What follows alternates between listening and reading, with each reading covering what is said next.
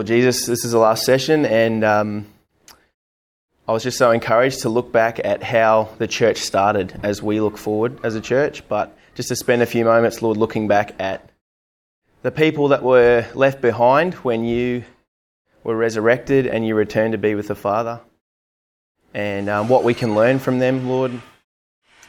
Uh, maybe we can be challenged, but Lord, I just think we'll just get so much encouragement from looking at these people who had really nothing going for them but your story and the love they had for each other. And you grew that church and it blew up the world. And um, I think if we can be encouraged by their testimony, Lord, um, if we become more like Jesus through these words, then this church will grow.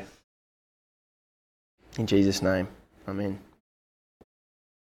This is, this is going to be a bit different, this sermon, because rather than having like a share time at the end, I, as I was going, preparing for it this last session, I just had these moments where I just felt we needed to stop and pray as um, God's people. So when I do that, I encourage you to be a part of that. I don't know how that'll work out. Maybe I'll be the only one praying, but I just encourage you to be a part of it because a lot of these things I felt convicted about and challenged and encouraged, and I want to move to that. So um, when that happens, I just encourage you to pour out your heart we'll spend a few moments when, when it comes to it. So I want to start by telling you guys a story. Um, friends of ours who are missionaries in Japan recently came back. I think they come back every four or five years or something like that. They've got to. And I was just talking to him about it. It was actually funny, like because it was this time last year, and maybe that was a part of again my journey coming out of that dark period. But I was sitting around the table and um, we were just talking about, I guess, the current climate in the church, not just our church, but like the church worldwide. And uh, my mate Dean was telling me about this friend who he'd known from, like, I think they went to school together or something like that. And this was a guy that was a die-hard atheist. What else did he have? You know, he, he, he was in the drug scene. Yeah, I mean, just list all the stuff. Like, this guy had just no reservations for anything that he was going to do. Dean knew this guy, and he actually came back to Australia. And I don't know how they reconnected, but he actually met this guy again. This is like, what, 15, 20 years after they've been at school. Um, and this guy had become a Christian. And Dean was just blown away. And um, so he asked this guy, he was just like, he's like, mate, you are the last person in the world that I would expect to have become a Christian. And um, like he was a talented musician, like if, this guy just had everything going for him. And um, he said, he, he, said something that was really interesting. He said, um, What did it for me wasn't so much how I was loved by the church, but how I saw the church love each other. And I was really struck by that, as you can imagine. And um, he said, Look, and as I become a Christian, I can see this is this guy speaking. Um, should have figured out his name, but anonymous. Um, I can see that Christianity has a lot of defining marks, like our love for the poor, our love for our enemies. Um, he's like, there's a lot of good stuff we do out there in the world, but he said the magic of Christianity really is how Christians treat each other. And um, that just really struck with me, and um, I thought, what an amazing thing to think that the love that we have for each other, how we act, how we live as a church, can have such an impact on people that they actually want to come into that, they want to be a part of that. Um, so that's what I've labelled today's message, and I want to sort of look back on, um, you know, the early church really, and just glean some encouragement from them. But I wanted to start with a question before we get there, which is, what are Christians known for in this day and age? Sorry. yeah, yeah, no, no, it wasn't rhetorical. but that was really quick. Hypocrisy. hypocrisy. Camille said hypocrisy. I mean, I'm not it's not a good or bad. I'm just wanting to find out. If you think about the church worldwide, um, what are we known for? Sorry? Hating gay, Hating gay people? Clearly, this is not me. Okay. well, not clearly, but I'm saying. Okay. Being Judgmental? Yeah. Not being any fun? Old fashioned. Prude. Old fashioned prudes. Prunes. Is a highly powerful bureaucracy. Sorry, say that again. A really powerful bureaucracy. Really powerful bureaucracy, yeah. Beg your pardon? Not progressive. not progressive, Yes. interfering in government, Protecting corruption. Yeah. protecting corruption in its ranks. Man, we've, we've gone really gone the negative path, haven't we, guys? I was going to say World Aid. World Aid, yep, Yeah. yeah. Like th- I want all of it. Like I'm just, you just think about it.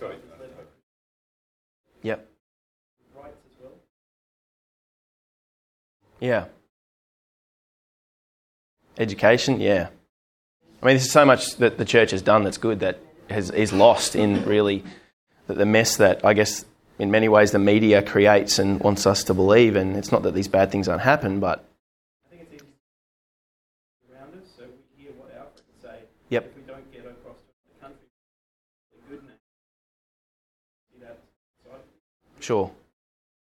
So Raji was just saying um, we kind of just base our feelings about church, um, how it's going as a whole, by our own backyard, really, rather than sort of knowing the full perspective. Yeah.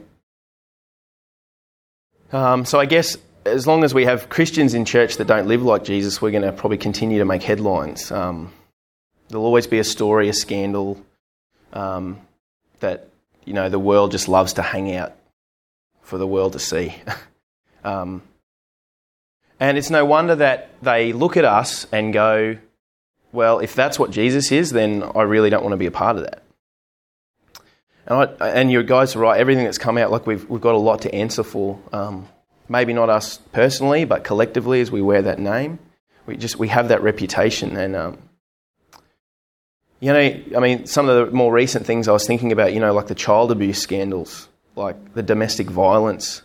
Um, and it's all happening in the church. And um, I'm not to say that it's not happening elsewhere, but like this is the last place you would assume this type of stuff would happen. And like we, we really can't stand for that type of stuff. And, and we must start speaking out, standing up for the victims because it's in our backyard. And I, I follow a lot of this stuff on Twitter. Like, I don't know if you know, there's some big stuff going on in the States with the Southern Baptist uh, Southern Baptist College, uh, the seminary over there, where um, one of the main guys there, I don't know if he's the dean or whatever his job is, he's high up there, but he um, he was counselling. All this has come out that he's been counselling this women who are in really dom- domestic violent, like re- living with so-called Christian men who were beating them up, and he was telling them to go back and suffer for the ministry and just pray and all this stuff. Like, it's just unreal. So I'm following this on Twitter, and then uh, a guy called Russell Moore calls this guy out, um, who seems to be one of the guys that actually has this. One of the guys at this college that um, is in part of this movement that um, is just willing to call this stuff out. Anyway, so he, he had this really great trend on Twitter where he was just calling it out, saying like, "This is not only is it unbiblical, it's un-Jesus, and it's just the world sniffs this stuff and." they almost don't even want to go to the Bible to find out. Like, if we're going to say that that's what it is, then, um, like, to them, it's just like, it just seems you, you say you love Jesus and yet then you can counsel somebody like this. And I was just absolutely shocked. You just need to look at the comments of after this guy had come out and really called this guy out. All these people going in and just saying how unbiblical he was and you're encouraging people to get divorced and it, it was just it was just a tra- like tragic. I just remember reading it and just getting so darn angry. I was like, like how am I supposed to? You know, I guess I asked the question. I mean that what we are as a church, and I know that's one small part of it, but like here we have people that are that should be standing up for Jesus, loving each other, and yet there's the complete opposite really going on in the church.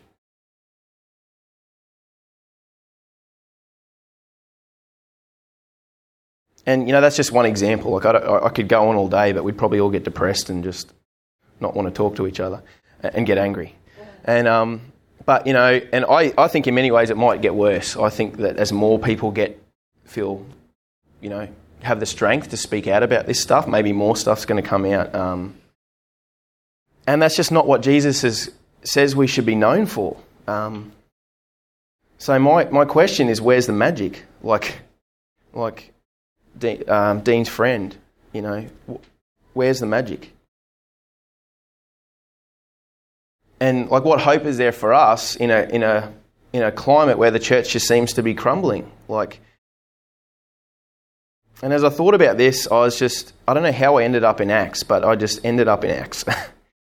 and, um, oh man, it was like I just went from this Twitter pathetic, tragic conversation to this like life giving, like refocusing energy on like what it could be and what it should be. So you've got a Bible, start moving to Acts 2. And I think the temptation with early Christians is somehow we start thinking that, um, oh, that we can't really relate to them because maybe, oh, the climate in that time was different, and um, you know, you can you can get a real disconnect from God's word when you start thinking that way. But think for a moment, um, yeah, sure, they didn't have social media, they didn't have, you know, newspapers printing headlines of all the dodgy stuff that they'd done, but think about the, the scandal of what had just happened, which is the people that were left over from Jesus leaving who have decided to still keep on with this, like what that must have been like in society, like to see to see the guy you love, the guy you claim to be king, to be God, hung up naked on a cross, like in front of the whole city. Um, that that would be embarrassing. And you put yourself in their shoes, and you just think, man, the scandals don't get much worse than that, really. And so we might have it hard now, but they also had it hard back then. So just think about that as we go into this, this verse and we look at how these guys survived after Jesus left. Because I think it's key in how we survive as a church and how we grow. So, Acts 2, verse 42. And they devoted themselves to the apostles' teaching and the fellowship, to the breaking of bread and the prayers. And awe came upon every soul. And many wonders and signs were being done through the apostles. And all who believed were together and had all things in common. And they were selling their possessions and belongings and distributing the proceeds to all as any had need.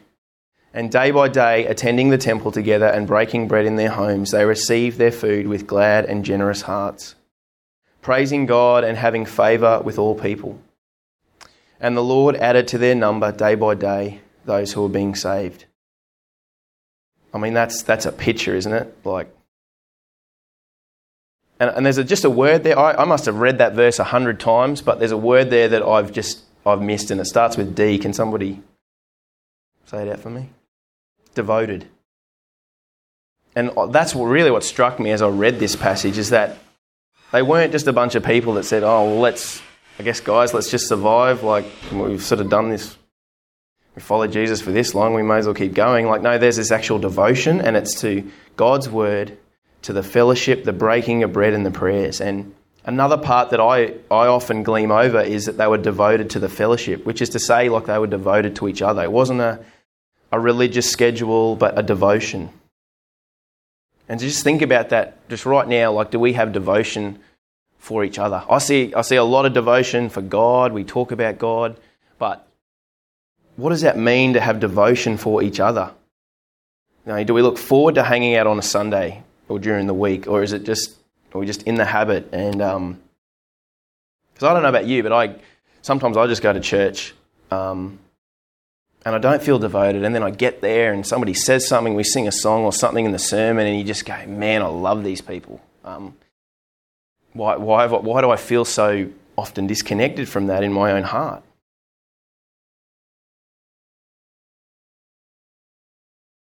So, for all the Bible studying, the communion, the prayers they made, they made sure they did as much as they could together. And I understand we can't do everything together, obviously. Um, but there was this overwhelming sense that I see that together was better, together was needed. And um, I don't want to diminish our, the, you know, the joy of personal time with God. We were talking about this in one of the small groups, but there's just something in the love of God that, that must be shared. It must be enjoyed together. Um, and I think we, we need a devotion towards that as God's people.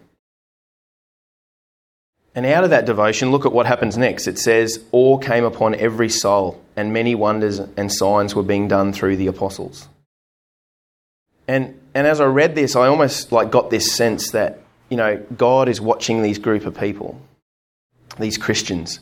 and they're loving each other and they're taking his word seriously and they're remembering what Jesus has done and their society's looking down on them and you know he sees their devotion and it's almost just like he, he looks into that church and he sees them loving each other and doing living as he wants them to and he just smashes them with his cra- this blessing.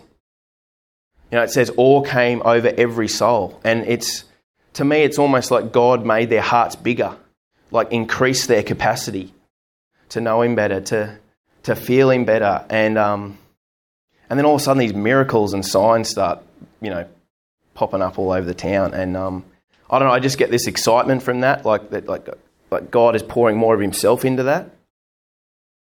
Like for so long, I've read this part of Scripture as just like the history of the church, you know. Um, but I really wanted us to dig deeper and just look at like how these people think about how these people would have treated each other, what they did, and like where is the magic? How did they grow? And they were devoted to God and to each other and God just seems to reward that devotion. He seems to just throw more of Himself into it, and this heart of God just overflows in this church, just blowing up, really. And um, I started thinking to myself, what, what's stopping us from walking in their shoes?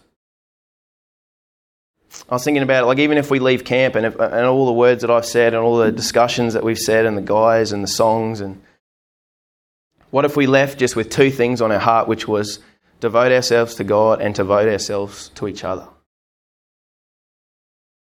You know, yesterday we made a list where you're like thinking of these possibilities. Like I'm really excited for the future, and I'm, and I know we're not apostles. I'm not asking, I'm not asking us to go looking for miracles. Um, but I will say, but who's to say that if we start taking this loving thing seriously, that just crazy stuff just didn't start happening? I think I think it's a fair question. You know, like I, yeah, I don't want to go out there and pretend to be a crazy healer or something. I'm not telling you to do that, but it, there seems to be something that happens when God's people love each other, and again, God just pours more of Himself into that, and what outflows from that is just these crazy, amazing things.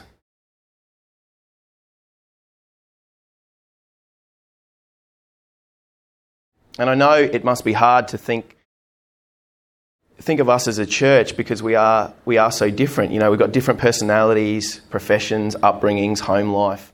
Um, we just heard about different ones this morning. Like, and in many ways, this church shouldn't work. You know, like we should just be this.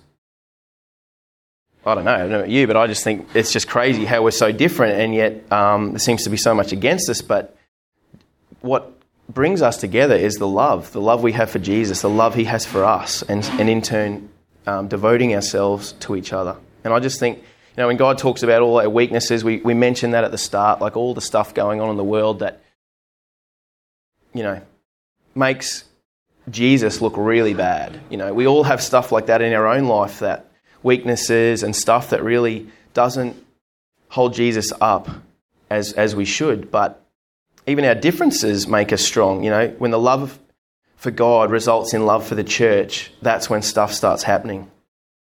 You know, Paul says in Ephesians 4, he says, We are to grow up in every way into Him who is the head, into Christ, from whom the whole body, joined and held together by every joint with which it is equipped, when each part is working properly, makes the body grow so that it builds itself up in love.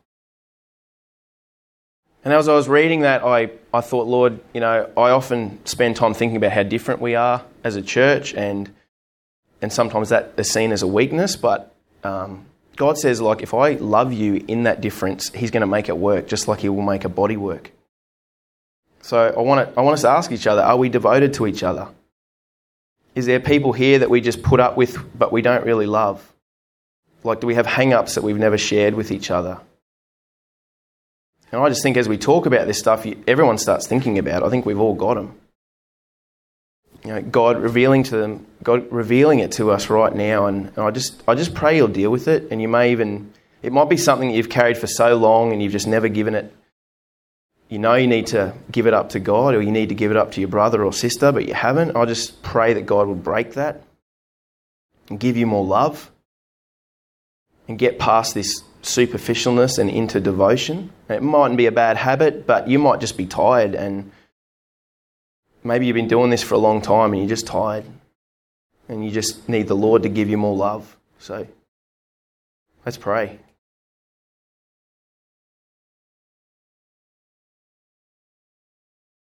Oh Lord Jesus, I just see the picture of your church and how we can be. And I just I don't know the hearts and the lives of my brothers and sisters. But you do. You know where we are, where we are with each other, and I just pray, Lord, you would give us more love.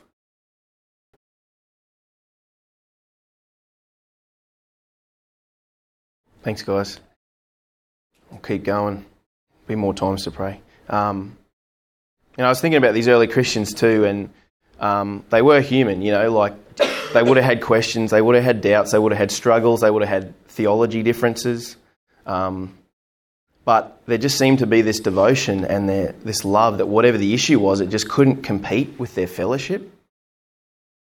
And you just don't see a lot of that in the modern church. Uh, but here it is happening right at the beginning when, when it should blow up and not even start. And, um, you know, as we look to the future of this church, we think about the Baptist Union idea. Whatever we decide to do, like, can we at least commit to be devoted to each other through this season? We have next in the church. Like, I, I know there's going to be big questions we need to ask and decisions that need to be made, but I think if we have that devotion for each other, we can go through anything. And we can do it in a way that's loving and that holds Jesus up and loves each other as well. So back to Acts really quick. If these Christians who started off were already doing sort of weird stuff, like the devotion really started to get out of hand. You know, some of them, it says, they were selling their possessions and belongings and distributing proceeds to all as any had need. And it's, it's not saying, oh, I became a Christian, so I need to sell everything and you know, give it away to the poor. But there seemed to be when these guys hung out, um, you start to get to know people, you listen, you learn, you care, and sooner or later a need arises. And uh, often when a need arises and we don't know someone well, then for me, you know, the need just seems to go in one ear and out the other. But when you when you're devoted to that person, when you love them, like the need has a weight whether that be a text message asking for prayer or help in a backyard or something like that. Like, the more I've thought about that, I just thought the more love I have, the more it makes me want to respond to these needs. And so when I throw them off, like that's a bit of a sign that, yeah, maybe my love's out of whack and I need to ask God for more love.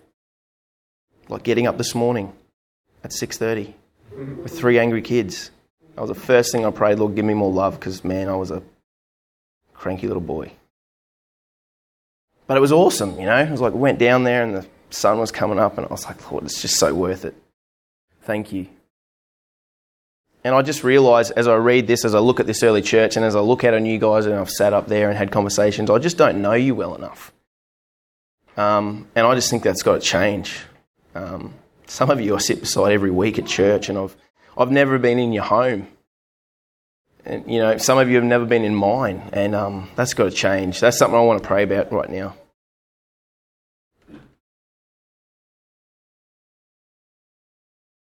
Oh, Lord Jesus, I just pray this next season, help us to open up our hearts, open up our homes, open up our lives to each other, Lord. And I just, I know that I don't know this church as well as I ought. And the few that I do, Lord, I just I just want to go deeper with them and I just pray you help us to be intentional about a church that when we say we love each other, Lord, we actually do something. And for me, Lord, it is, is really getting back to basics and getting back to getting to know these people and their, their lives, their strengths, their struggles. Lord, help, help me, Lord, to to be a part of that.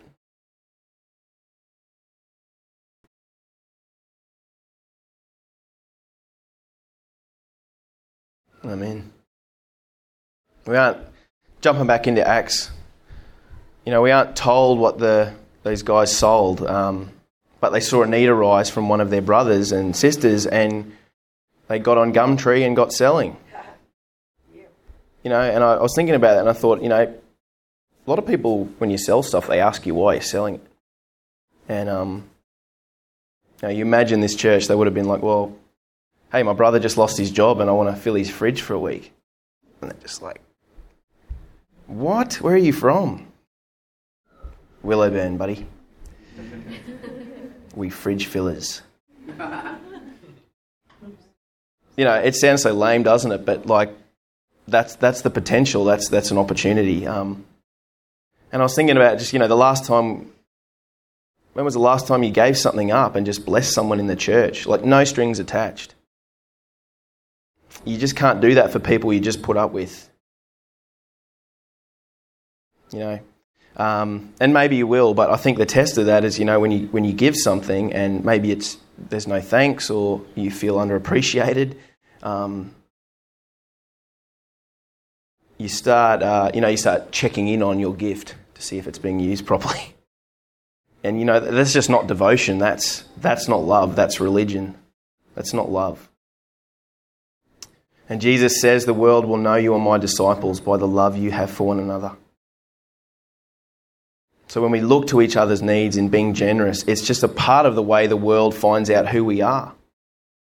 And it's not like you need to get on Facebook and say, hey guys, this guy just gave me that. I mean, you could do that if you really wanted to, but it kind of seems a little bit forced.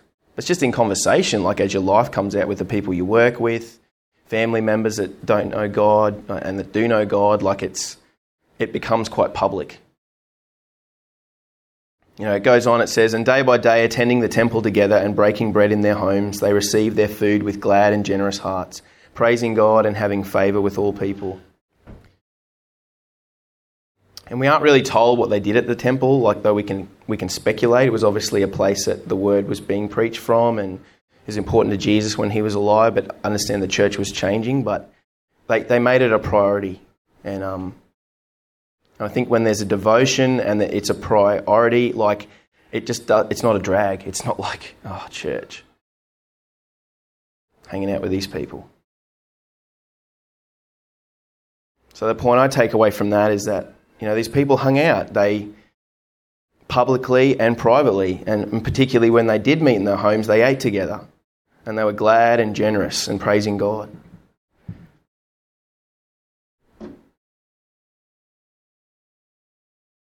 And so I say, if we're committed to each other, if we're devoted to each other as a church, especially in this next season,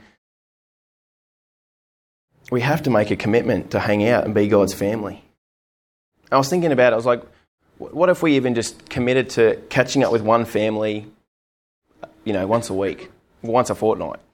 Somebody different, and then, you know, we just went through the church that way. And it sounds so silly to have to schedule that, but maybe you're the person that needs that.